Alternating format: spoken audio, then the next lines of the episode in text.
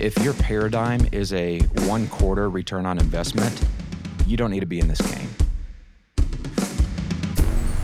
Welcome to our weekly show, Brands That Podcasts, where we focus on one thing only, showing you behind the scenes of how some of the best brands in the world are using podcasting to grow.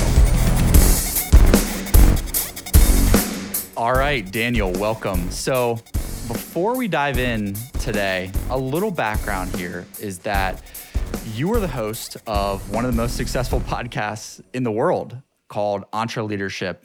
Before we kind of uh, dive into some of the tactical stuff and some of the strategy stuff, for those who don't know, could you maybe describe like your role currently with Dave Ramsey Solutions, which is the you know sort of operating entity that the podcast network is run underneath, and then what running EntreLeadership entails for for you on a day to day basis.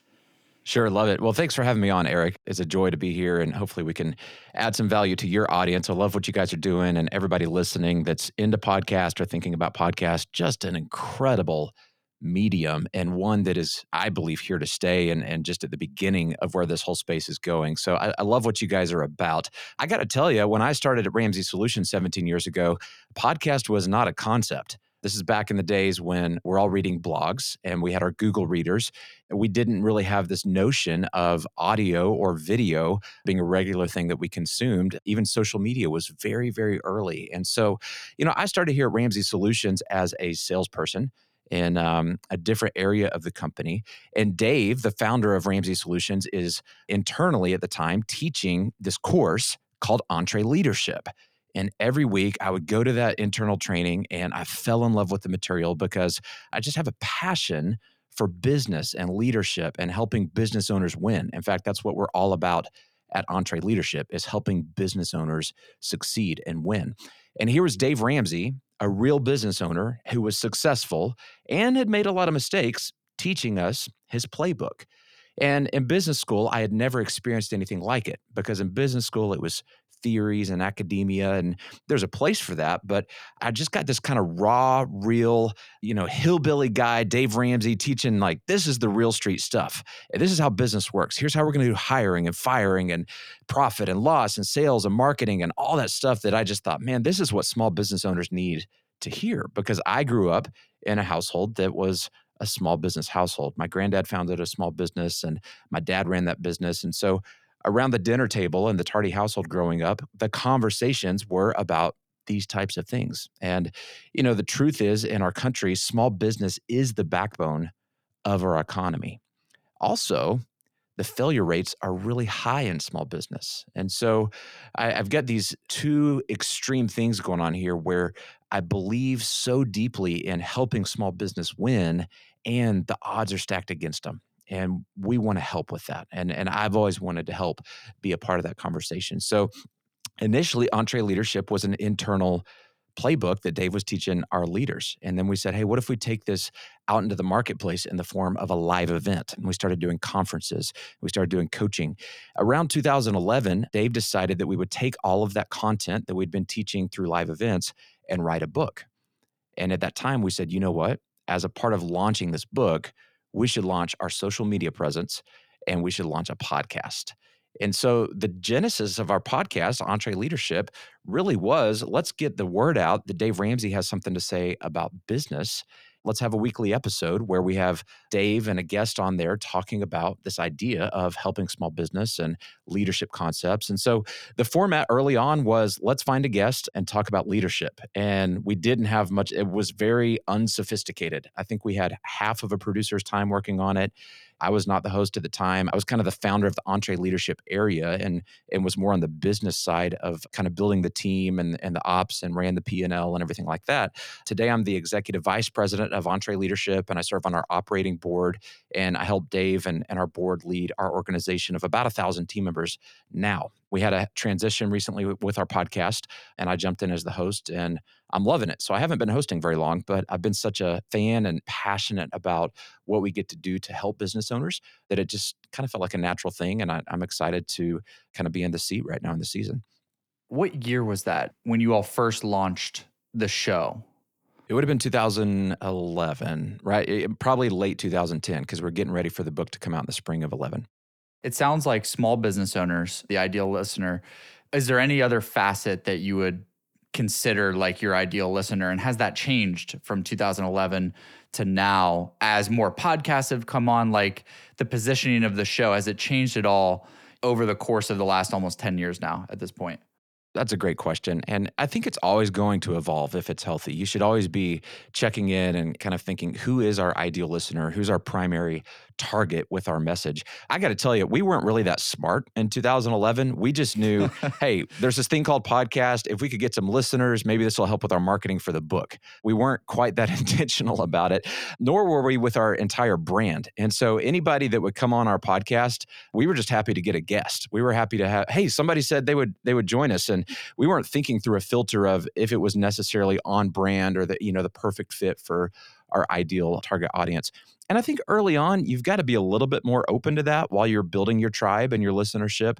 Your standards should continue to increase and your filters should get more and more dialed in as you garner the ability to actually do that and you know what you're really about and you have the courage to say no you're an awesome guest for somebody else. And um, you're not in that position of being desperate after you've kind of built up the tribe and the audience.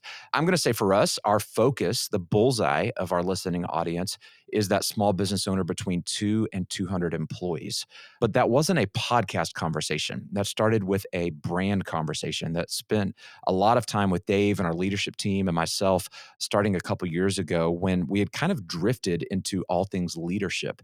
And we believe in leadership and we believe everyone needs to be focused on growing their leadership, whether they're formally in a leadership role or not. And there's so much great content out there around leadership. It's an easy space for us to just be another voice in that. But we really felt like we were being called to and, and needed to move toward focusing on that small business owner as the center of the bullseye and what does a leadership look like for them.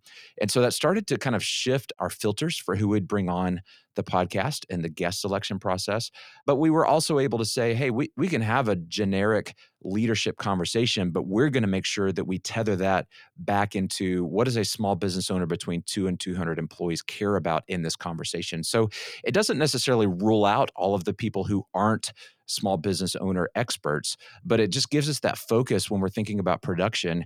How do we make sure the conversation is relevant to the people that we choose to be here to show up for and serve every day? Absolutely. It helps you frame like what questions, what follow up questions, all that sort of stuff, having that lens laid out. So, a few more context questions, and then we can dive into some of the strategies. Could you give us an idea of how big the show is in any any way you'd like to describe that and how big maybe the team is that is currently working on the show specifically i'm sure there's a few folks maybe that participate in the execution of the show Today we have three full-time team members, and in addition to that, we've got a marketing team who, you know, they, they do various things, but podcast kind of falls under our our marketing umbrella. So we've got some some tertiary players that are involved. Downloads this year will be about 10 million and uh, about a weekly subscriber base of 200,000. As you know, I mean, it's difficult to get all the stats that we'd want to the way that we have like in email and SEO and that kind of stuff. But yeah, we're, we're honored. I mean, we're the thing you got to know when you hear that number two is it's 2020 and we just talked about when we started in 2010 and if you're getting started in podcasting, go, oh my gosh, I could never, uh, like when we started, I could not imagine 10 million downloads. I couldn't even get my head around 10,000 downloads that first year. I just thought, how are we ever going to grow this thing to that level? But it's so much a story of like the tortoise versus the hare. Like it's just every week, consistently building trust, consistently having the conversation that adds value. So yeah, we're, we're really proud of that, but we're also very grateful to our tribe and, and our fan base that has enabled us to do that. I mean, they, they've continued to trust us and follow us through the years and spread the word. That's amazing. And yeah, to your point earlier, this is all just getting started. You know, you guys have been at it for 10 years, but I mean, if you continue, I see that just snowballing even from where you are right now. So kudos to you and the team on that. And I'm very curious, like, could you describe a little bit of the EntreLeadership program itself, like the business behind the podcast and like how the podcast amongst you mentioned you have a marketing team amongst all the marketing channels you use for EntreLeadership like how does the podcast fit into that in terms of its effectiveness compared to other channels or how you actually think about the marketing flywheel for the programs that you offer? Well, at the end of the day, like I said, our desire is to help business owners win. And the biggest thing that we've noticed that really helps business owners win is not just more content. Content is infinity these days. There's no longer a premium on being able to find content. We've got podcasts, we've got YouTube, we've got everything on the internet that you could possibly ever dream about finding and Googling. And the days of having a competitive advantage just because you have something to say, it's gone. They're over. You know, that's that's no longer the market that we're in. And I think the light bulb moment for me on how to use podcast and and how it's ultimately going to drive everything else that we're doing was when I read the book by Gary Vaynerchuk, Jab, Jab, Jab, Right Hook. Maybe jab, jab, jab, jab, jab, or, or only three jabs. I can't remember, but it's a lot of jabs and then a right hook. and he talks about the metaphor of in boxing that one of the strategies in boxing is not to just come out guns ablazing and try to have every punch land directly on your opponent's face for the knockout. There's a strategy of jabbing, jabbing, jabbing one to kind of wear your partner down or your your competition down a little bit. Also you're getting them a little bit distracted with your jab on your left and then you come in for the right hook and that's when you land the knockout. And gary talks about how oftentimes with marketing we just go for the right hook. We just go straight in for the sell for the ask for the hey pull out your wallet and here's how awesome we are and here's why you need to buy now now now now now. And you know we just realize as consumers it doesn't work until we have a relationship until you trust me and I trust you and we and we have a basically a pattern of me consuming your content in a way that gives me value I'm not going to pull out my wallet and do anything else with you until you've proven to me that I can trust you. And so the concept of jab jab jab right hook is you're jabbing and you're adding value without making an ask. You're adding more value without making an ask. You're building trust with your audience. And that was a big kind of concept for us at EntreLeadership because, you know, we realized at the time we were trying to get people to buy tickets to our live events and to our coaching program. And that's kind of the bottom of the funnel, if you will, if you're thinking in marketing terms, because we believe that helping business owners win, like I said before, just giving them content isn't going to change their life. We believe that it's that plus them engaging in uh, community, not being isolated, having interactions with a coaching team, and being held accountable to the things that they want to do. That's really how transformation takes place for the market that we choose to serve. So, you know, we were trying to go straight into getting people to commit to a lot of time, a lot of money, and a lot of effort for the things that we knew would help them transform. We knew these things would be in their best interest, but we hadn't necessarily earned the right to have that conversation through the jab, jab, jab process of adding value, putting things out there that were free resources that were going to help people, regardless of whether they're ready to buy or not. So these days we've got it pretty dialed in where the podcast is, is just such a great medium very low lift relative to if we were going to start our own TV network or something like that. I mean, every week we can put out content and share it with people and add value to their lives. And if they never became a customer that was paying money, at least we helped them out and then they're going to tell their friends and family and you know the word gets out that hey this is a great resource. And so our goal is not how do we use the podcast to convert people? While that happens and it's a part of our strategy our primary goal is how do we use our podcast to add hope and drive value and impact the lives of small businesses and show up in a place where they're at every day whether it's on the treadmill on their headphones in the gym whether it's in their car in their commute driving into work if we can get to where they are and give them hope then we can build trust over time and some percentage of them you know take action on the you know the additional offerings that we have related to conferences live events products merch etc i love that lens for this and we fully agree on that being the methodology. How would you think about it if you were advising a friend who's a marketer or ceo and they're thinking about things in like a quarterly like ROI standpoint or like a short term measurement. They want things pretty attributable, like dollar in equals X dollars out. And they just heard you describe that jab, jab, jab, right hook, and they say that might take too long. Or like, how do I know it's gonna work? And all those sorts of things. Like, how would you think through helping them think through that answer? I think those are common questions to ask if you're in marketing. So I'm not going to knock it, but I'm also going to tell you that if your paradigm is a one quarter return on investment, you don't need to be in this game.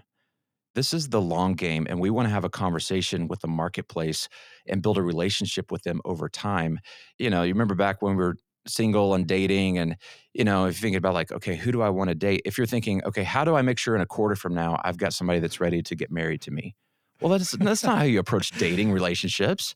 You go hey i'm to go out with you and I'm going to build I'm going to get to know you and then eventually I'm going to get to know your hobbies and your interests and you're going to get to know mine and then we're going to get to know each other's families and then maybe we have a, a little bit more in-depth experience together where we go on a trip or something like that. And over time you go okay we've been doing this for a while. Hey you know what? I think we're ready to get married. And that's how we have to think about relationships with our customers and with the marketplace. And podcast is a great way to build that relationship over time. But if out of the gate, if you're thinking, okay, we're going to launch this thing, we're going to invest some money, but that first episode, we're going to have an ad on there and we better convert X or else we're not going to continue to fund this thing. As Zig Ziglar used to say, you've got to put logs in the fire before you expect to get heat out of that fire. And as a podcast production team, you've got to have that mindset of, we're doing this for the long haul. We're doing this because we choose to have our brand be pushing things out that are going to help our audience, whether they ever become customers or whether it takes a long time to become customers. And we're going to trust this principle that building relationships just because it's through the podcast medium doesn't mean that it's not a relationship thing anymore. And the timeless principle of investing in relationships eventually yields the fruit that we want, whether it's in relationships personally or in a business. Podcast is no different. And so there is a time when you need to be thinking about at some point, how are we going to make sure that the cost is justified and, and, we're tracking ROI? But if that's your paradigm to start this thing and decide if you should do it or not, I'm going to say there's probably other things you should be doing in marketing that are not podcasts because podcast really is about build a relationship for the long haul. On that note, what other marketing levers are you all using at EntreLeadership? And then how do you look at that difference or maybe how they are complementary to each other with the podcasts? Email, social, SEO, paid ads, it all kind of works together. I think the the thing that I figured out as kind of the founder of this area is early on I tried to do all those things at once and it ended up being average or or even not as good as average on most of them. And so today, I'm saying we're doing all that stuff today with the idea that we also have a dedicated person on our marketing team who runs that channel and is the champion of that thing. And so I think my ambition early on with this entrepreneur marketing kind of sales temperament was we got to do all the things. We got to be on all the platforms. And it was just a very naive approach because I thought, if we'll just do it all, then we'll have presence everywhere. But we didn't have the ability to operate those things with excellence. And so, a friend of mine in marketing, uh, Richard Lindner, who is uh, the president of Digital Marketer, he had this amazing kind of breakthrough moment that he gave me. He was talking about building a bridge across a river. And if you think about building a bridge across a river and and you start building one bridge halfway across and then you get excited about another bridge and you le- you abandon the first bridge and go start building another bridge halfway across and you know you do this and 10 times you've built 10 bridges halfway across the river you've built the equivalent of five bridges because 10 bridges halfway built is, is five total bridges but none of them have gotten all the way across the river and so it's kind of like what we were doing early on with marketing. We we would try to get stuff going on in email and Instagram and Facebook and Twitter and podcast and YouTube. And I mean, there's just so many shiny things out there now that that grab our attention. We think we got to do that too. And if you just add all that stuff to the mix without getting one path all the way across the river, you end up having this watered down amalgamation of just mud and you lose your potency from a marketing standpoint. And your customers are confused about who you are, what you're saying, and, and what you're trying to do that's going to help them out. And so that was like a pivotal moment. We shut off a lot of our channels as a result of that revelation. And we said, we're going to get really, really good at this one thing. And what makes a bridge go all the way across the river in marketing is we can see how somebody goes from, you know, white space and cold to they're getting to know us and they're in that kind of gray space and then we're nurturing a relationship and they're getting warmed up and then eventually they hear an offer and an opportunity and they convert with dollars and we can see the path all the way across and we can see it with enough volume to go hey this thing has momentum now. This fly you mentioned the flywheel earlier that flywheel is spinning and only then should we add another channel to either accomplish a different objective in marketing or to be complementary to this bridge that we've already built across. So you can go up the stream and build another bridge across, or you can say, hey, we've got a bridge all the way across. Let's add another lane to this bridge to add more capacity. And so ever since we approached it that way, it's just become so much more effective than trying to do all things and be all things to all people all the time. It's so true. I mean, it's so easy to compare yourself as a business owner or head of marketing or things like that and your company and your channels that you're operating on and the success of them compared to your competitors or like other people in the space who maybe have like three times the team that you do working on all those channels, but you feel like they're doing it all. So I have to do all of it as well. And you're just not quite there yet. And that's okay. I love that message. Well, and you'll get there. I mean, you know, I, I, think that's a great point. Like sometimes we compare our beginning to somebody else's finish line, or we compare our entire life that we can see and how difficult it is to somebody else's highlight reel. You're looking at somebody that's been doing it for 10 years and they've got a dedicated team. So, especially if you're small and you're starting out, you've got to give yourself some grace, but you also have to ask, what's the one thing we can do really, really well consistently? Troy Aikman used to say, do one thing and do it well. And he was obsessed with throwing a football really, really, really well. And if you'll get really, really good and dialed in and master that one thing, that will give you the momentum, it will give you the resources, and it will get that flywheel spinning enough that you will then be able to afford adding on these other, you know, the team and the technology and staffing up. And the guys were just showing me this kit as I came in the studio this morning that we send out for our guests to be interviewed. And it's kind of like a, you know, we ship them a laptop and a microphone and a camera. I remember our first kit, like it felt like it was breaking the bank to buy $300 worth of gear. And now we have 20 of them and they cost $2,000 each, you know? Yeah. But I mean, it's 10 years later and, you know, we can justify that now. And as a percentage of our world, it's even smaller than it was back in the day when it's $300. So you've got to realize like it is a process, but what are you going to master? What are you going to do consistently every week that'll give you that momentum that you need?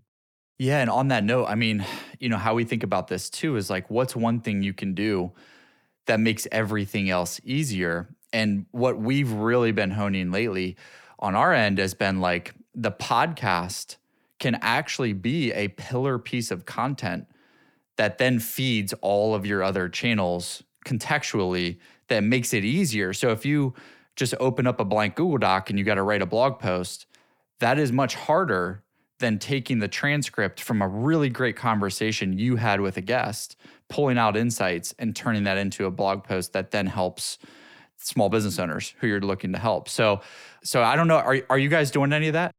Absolutely. And again, I got to credit Gary Vaynerchuk. He talked about in that book, Jab Jab jab, how many jabs it is, right hook. This idea of sawdust. You know, if, if you go into a cabinet shop and somebody's been cutting up boards all day long and, and they're creating cabinets out of this lumber, well, you look on the floor, there's piles of sawdust everywhere. And at some point, I don't know when it was, in 50s, I think, they figured out how to create boards out of sawdust. They take all the sawdust and they pack it together and they put glue in it. And now it's a new board and you know it's not as strong as plywood but it's at least you know it has a function in the construction space and so the idea of sawdusting your content is hey look around you've already sunk all the cost into building a great podcast conversation like you said, take that transcript, send it to a writer and say, hey, take the gist of this talk and write an article about this. Oh, also take the two or three like buzz phrases in the talk that were really good zingers or quotes, and let's make those into a little meme and drop those out on Instagram and then kind of point back to, hey, by the way, this if you want to learn more about this, check out this podcast. And so the sawdust idea is that there are things that are flying off of the board you're cutting that are just sitting there that you can repurpose into content that feeds other social channels, even if you don't have the dedicated resources to sit down and draft from scratch or do it quite as frequently or, or high amplitude as you would if you had dedicated people on all that stuff. So you're sinking all this effort into your core pillar, like you talked about. How much of that effort can just for 10% more effort be added onto or repurposed into something that gives you lift in another channel? I love it. We love that framework. How do you do you have any specific way you all like to execute on that strategy as a team, or is it kind of depending on the episode and guest and content? You know, it may vary, or is there a very specific sort of assembly line nature of pulling out the content for each medium?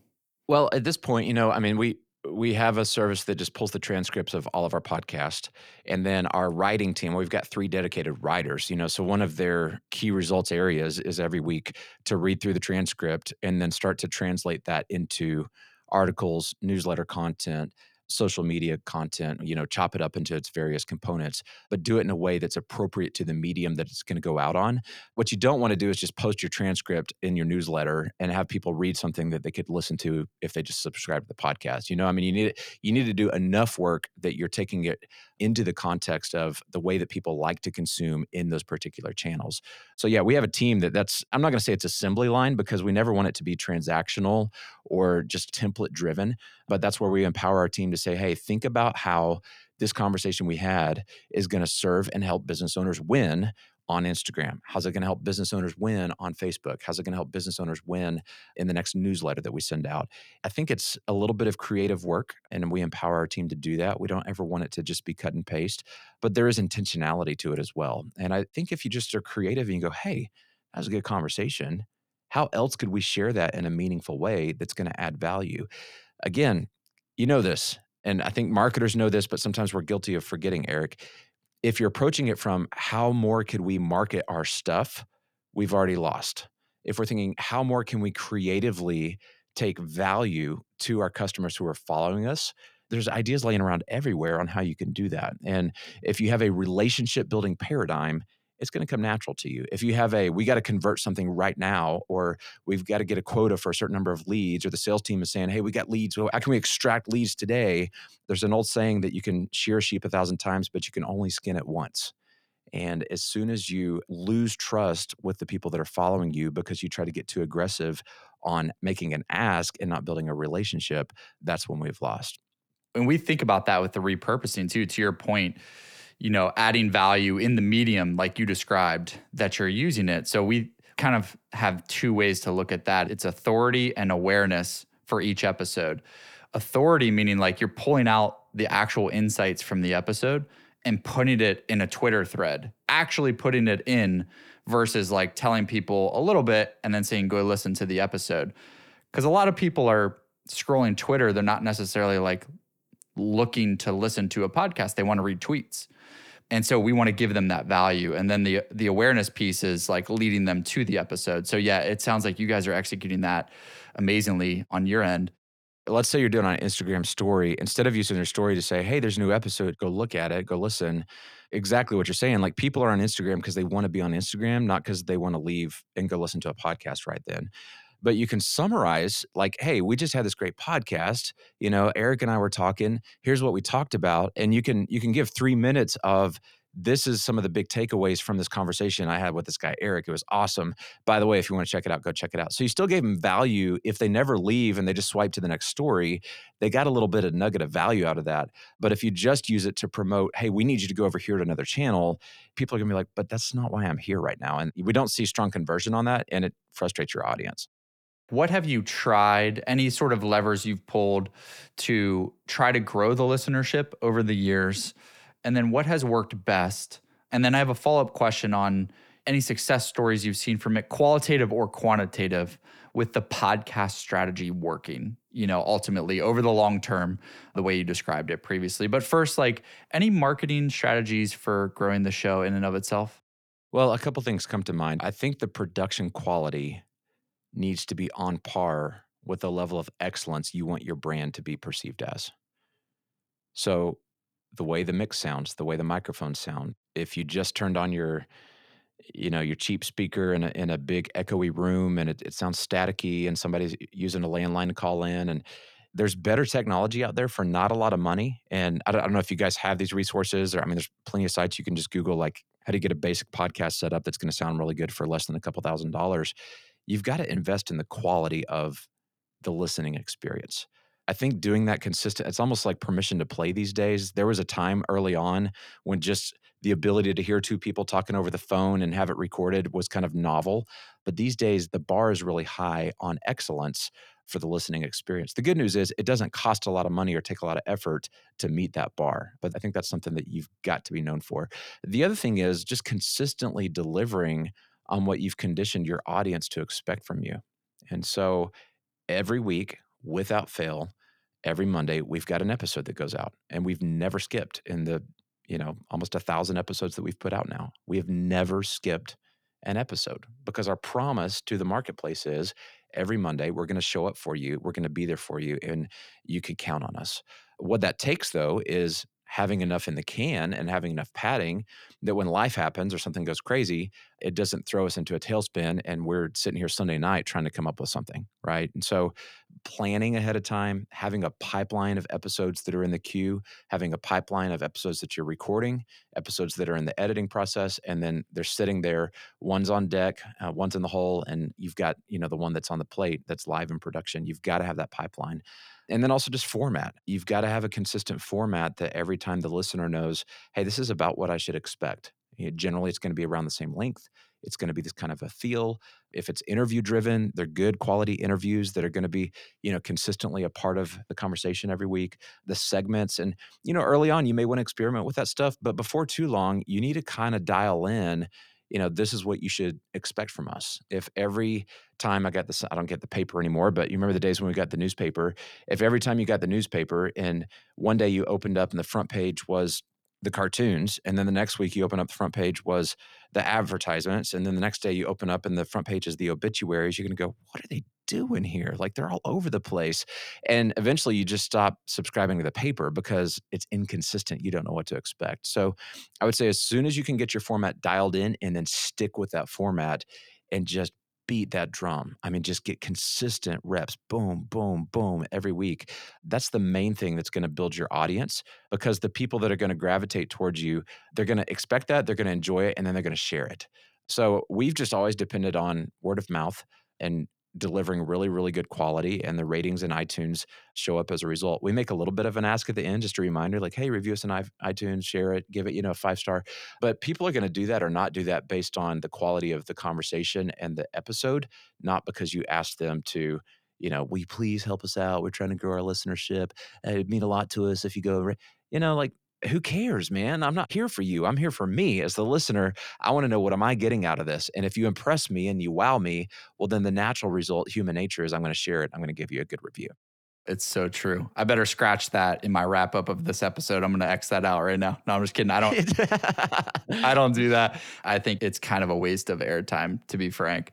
But yeah, so I love that, and what I love about that is we can't overlook. You guys have been at this for ten, almost ten years and the consistency has been there for 10 years. And what you're saying is like there's no silver bullet like there's no magic pill.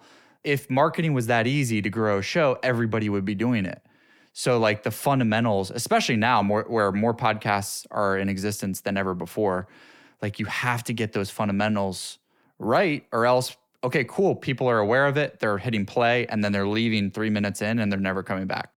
I mean, I think your first metric, if you're getting started in this space, you know, it's tempting to go, what would it take for us to be in the top 10, you know, in our category? It takes a long time to get there.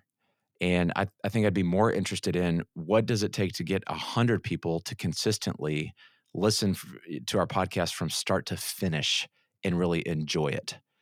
Because if they really enjoy it and it's only 100 people quickly it'll turn into 200 400 500 and you'll be climbing up the charts. But if your paradigm is how do we get to the top? you're going to start trying to emulate everything that these top podcasts are doing and it's going to come off as fake or forced or copycat.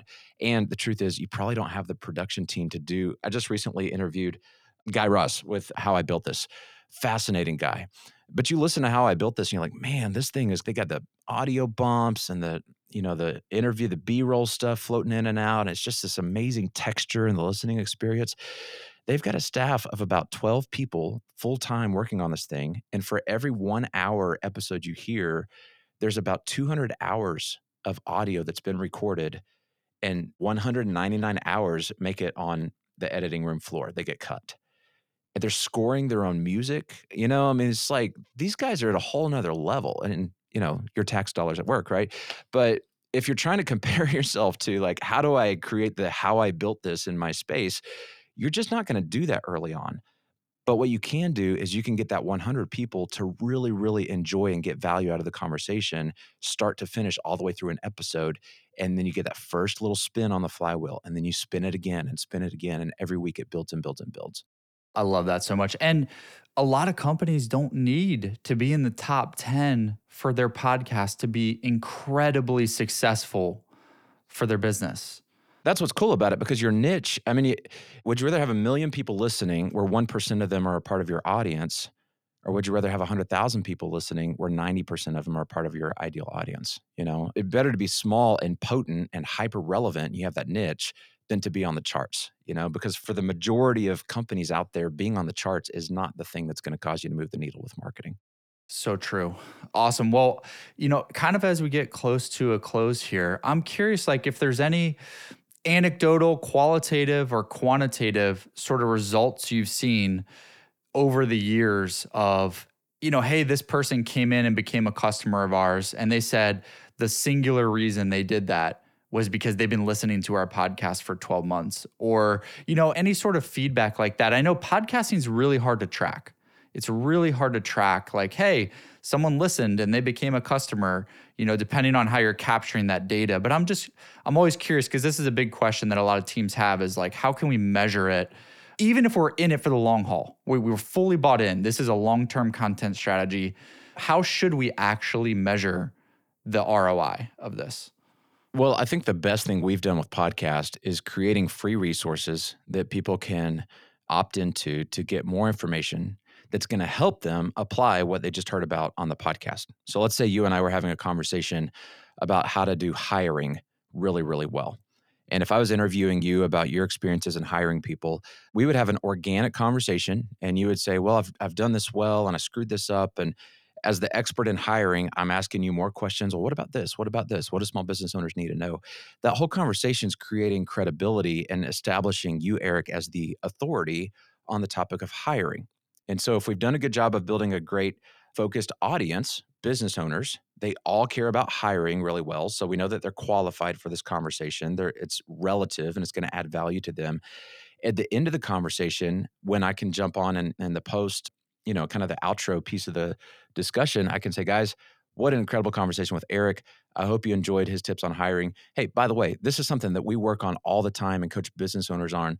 Our coaching team has put together a free resource. It's a PDF, it's absolutely free. It's 10 steps to hiring a rockstar team member. All you got to do is text in hire rockstar to 33444. Well, at this point, this person's been marinating in this conversation emotionally for the last 40 minutes about hiring great people they're thinking, I got to up my game on how I'm hiring. I wonder what's you know the place for me to start doing that. Well, if I go, hey, here's an ad for how to sign up for our coaching program. It's a thousand dollars a month, and hey, they'll teach you how to hire people really well. Trust us. It's too big of a leap. It's too big of a leap. And if they just call the phone number and come in the front door, that, like you said, they may not attribute themselves to the way that I heard about this was your podcast. They, you know, the sales team may say, well, and they may not even ask how they heard about it. They may just be like, let's just get this deal closed, right? But I know if they downloaded that resource, I can track this many people converted through, we call it a lead magnet. And it's a free resource that's value added. You have to make sure that if they never bought anything, this really does add value and helps them out. It's a PDF. Text in to download it really quick and easy, but you can do your attribution and you can see your conversions from that episode. And so we can track through a typical funnel okay, number of downloads for that episode and then of that what percent downloaded the free resource and then of that what percent turned into and we can track through our crm system turned into a sale. And so we can compare episode to episode and go oh that resource totally bombed. Nobody downloaded that. I wonder why. Well let's go back and listen to how he promoted it. Let's go back and listen to what it actually was. Oh that one didn't have anything to do with hiring. That was just a, you know general team culture episode. So we had a disconnect between the conversation and the resource. And so we can learn and do kind of so the, the post-mortem on actual stats and metrics when we have that baked in there. And so that, that's a great way to use podcast as a, you know, if you're trying to figure out attribution, get people to download something or have a link in the show notes that they click that you've got a little tracker on, but you got to give them a reason to go get more information that's going to be more value content, not go buy something. And you're going to have less friction that way if you do it.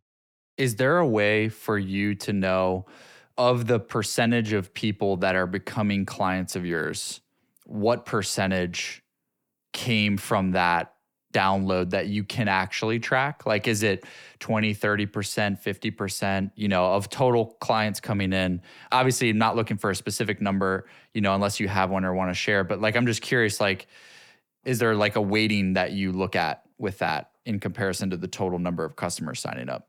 Yeah, for sure. I mean, I'm going to tell you, podcast is our 800 pound gorilla of our megaphone. And when we look at new customers and and the source of where they you know they came from, it's difficult to tell which particular marketing experience or instance was the thing that moved the needle.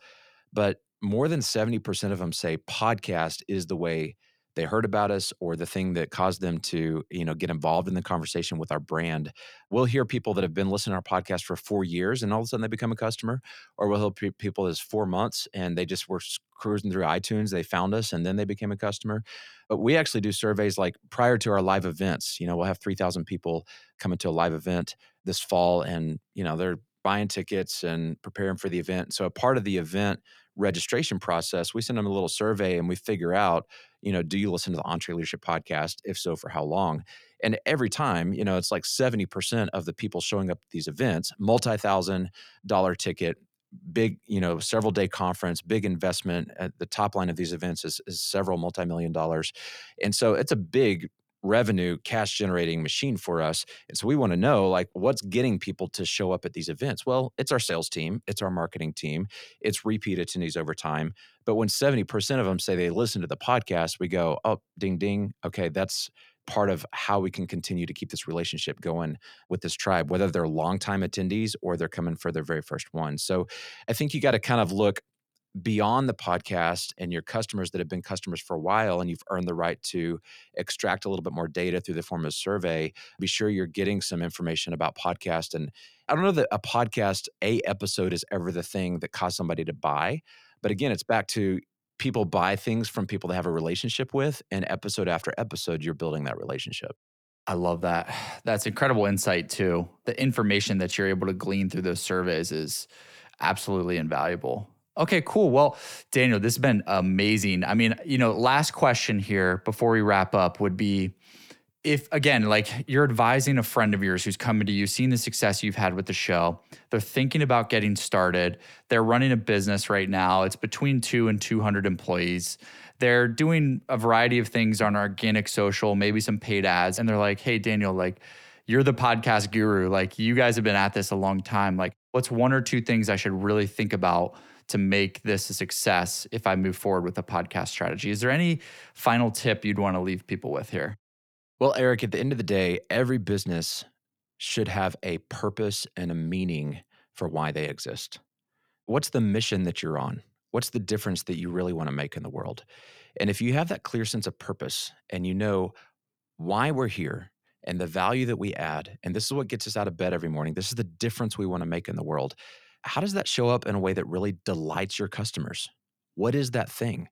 When you get a thank you letter from a customer in the mail, what are they thanking you for? What is the thing that they say, hey, you guys changed my life because fill in the blank. You did it with excellence, or it's the best, or I've never had anything like this. You've got that thing if you're in business. You better.